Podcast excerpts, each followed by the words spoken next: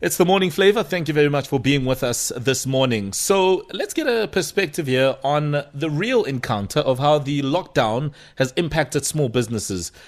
We cannot run away from the fact that lockdowns around the world have been crucial in slowing down the spread of the coronavirus. But the impact, of course, is the fact that businesses, without being able to operate, are struggling.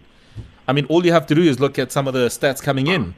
75% of small, medium, and micro-sized enterprises will close down if the lockdown runs past 30 June. This is a survey done by the South African SME Finance Association and assimilated by Heavy Chef, which, of course, also work with a lot of SMEs. Those are the numbers of it, just in a very sort of superficial sense. But the truth of the matter is that it's people's lives, livelihoods, and years of hard work. So let's get a perspective from somebody who is going through the difficulties of running a business during this lockdown period. We're joined on the line by the owner of 5 Star Fire, Thulani Ntshuntshe. Now, let's talk about 5 Star Fire. It's a protection company. They specialize in supplying, servicing, and installing fire equipment. So, for example, fire extinguishers, hose reels, sprinklers, detectors, all of that stuff. And it's been quite a journey for Thulani as well. He joins us on the line. Good morning. Morning. How are you? I'm very well. And how are you? I'm not sure. I'm a bit ambivalent with this one because me personally, I'm healthy, but the business is in life support. I mean, let's talk about that juxtaposition. You talk about your own health, which in itself is also, quite frankly, at risk with coronavirus being out there, but your business is also at risk.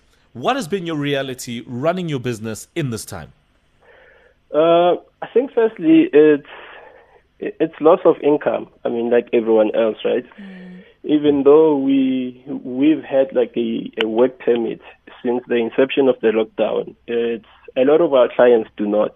So it's like a classical case of being all dressed up but nowhere to go. So firstly, because our business is annualized, meaning because by law, like the servicing of the extinguishers is done once a year. So we see a lot of our clients like once a year, and obviously, with the lockdown coming into effect, like end of March, we've lost out on the business for April and May. But even with that, I was confident that, we're losing out on these 2 months. But whenever the lockdown is lifted, we'll obviously have the backlog of the clients that we missed out on that time, the new clients and the clients that are due at that time, and which would probably mean like a consistent cash flow, which is healthy for the business. But I'm also getting a sense that a lot of our clients, especially the ones that we missed out on already, people are trying to exit their leases because working from home is actually becoming a thing now. Sure. And it's becoming new normal. Yeah. It's like the natural progression would be, okay, you're letting go of this lease, like let's chat to whoever is taking over. But even if that comes the question of the cost of getting a new client versus cost of retaining an existing one. So there's a lot of dynamics that come into play. Absolutely. I want to jump in there. From what I understand, you've been running this company for 6 years. It's 100% black-owned. You operate in a number of provinces around the country. But then you alluded to the loss of business in those 2 months. Just what has been the impact of that on the business? 2 months feels like a very short period. But the picture that you're painting is that 2 months can have a dire sort of impact on a business. Yeah, so when Ramaphosa initially announced the lockdown, I had to revisit our cash flow cycles, right? And it was 21 days. I thought, okay, 21 days, I think we'll make it through. But when he announced the extension, then there were a lot of uncertainties through it. It's like, okay, when is it going to be lifted? And so as far as our targets that were set at the beginning of the financial year, we are way, way off now. But fortunately, we don't have too many fixed costs. Yeah. So how I've set up like our business model, we leverage a lot of our industry relationships to get the work done without necessarily bloating our wage bill. There's been a lot of sacrifices, obviously, on the way. The biggest that I've had to do is I haven't drawn a salary in the past 2 months since the lockdown started. Sure. But everyone else has been getting paid. All our suppliers are fully paid. Thulani, you spoke about new innovations and, how a lot of businesses will be ending their leases because they've discovered that work can be done from home. Looking inward into your business, what sort of new innovations do you think this time has helped you uncover and that you're looking at implementing into your business so that as the state of the world changes, your company is able to adapt? That's a very good question. On the issue of people letting go of their leases, I think we haven't had an office since 2015 already. So we only pay for the warehouse, which is in Johannesburg. We've always been working from home. The back office staff is working from home, and the technicians go inside, they take their cars home.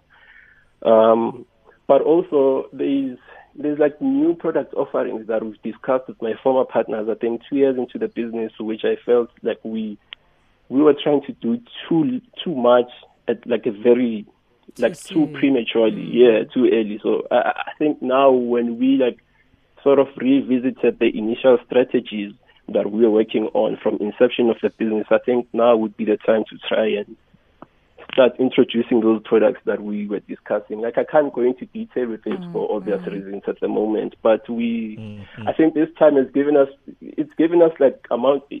enough time to sort of introspect and reconfigure the business model again.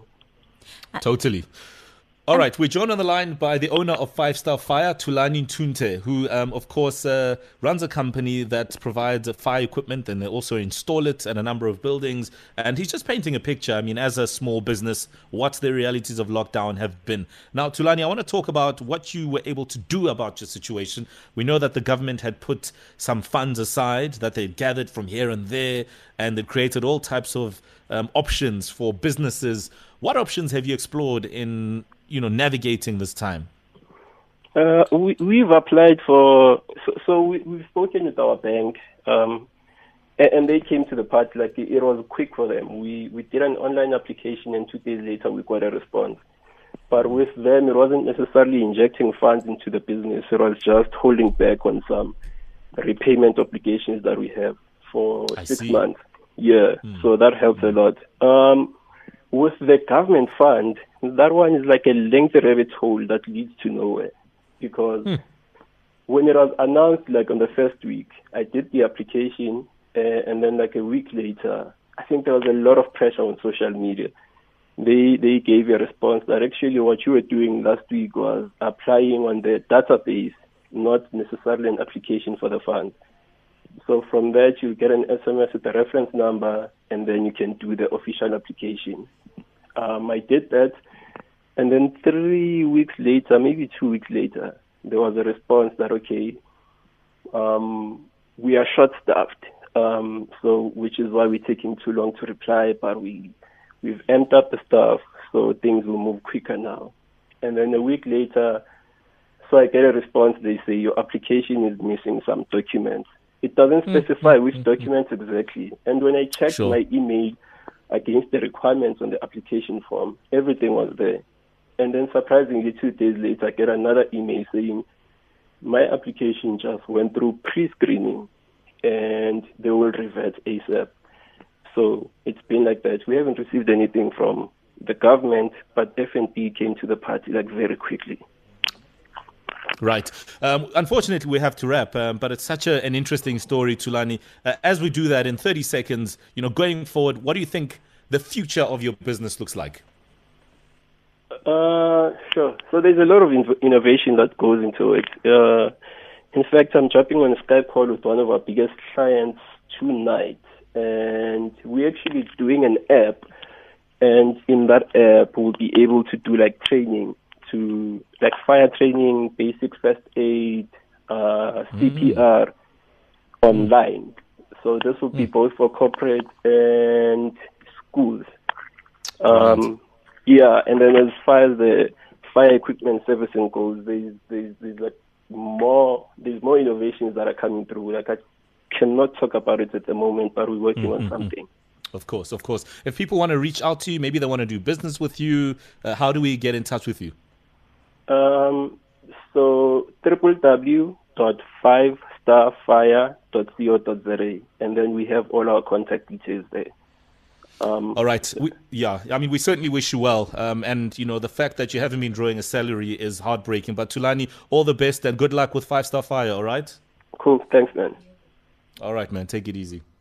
And we as citizens, as parents, also have to do ours. And it's so important that we come together in this time. And unfortunately, not all the answers are going to come from Me'en Jimutzecha and her team. Some have to come from mothers. And we hope that they take all the best suggestions that will take us forward and that we as people do what we need to do. But that's the reality. And as we've been told so often, COVID-19 is here to stay until there is a cure that deals with it permanently. Yeah, absolutely. And I think in a country like South Africa, in order for anything, almost anything to work, it depends on all pillars of our society to pull together and try to find those solutions and make it better. Because as you say, nothing will be perfect. No one solution will be perfect. And yeah.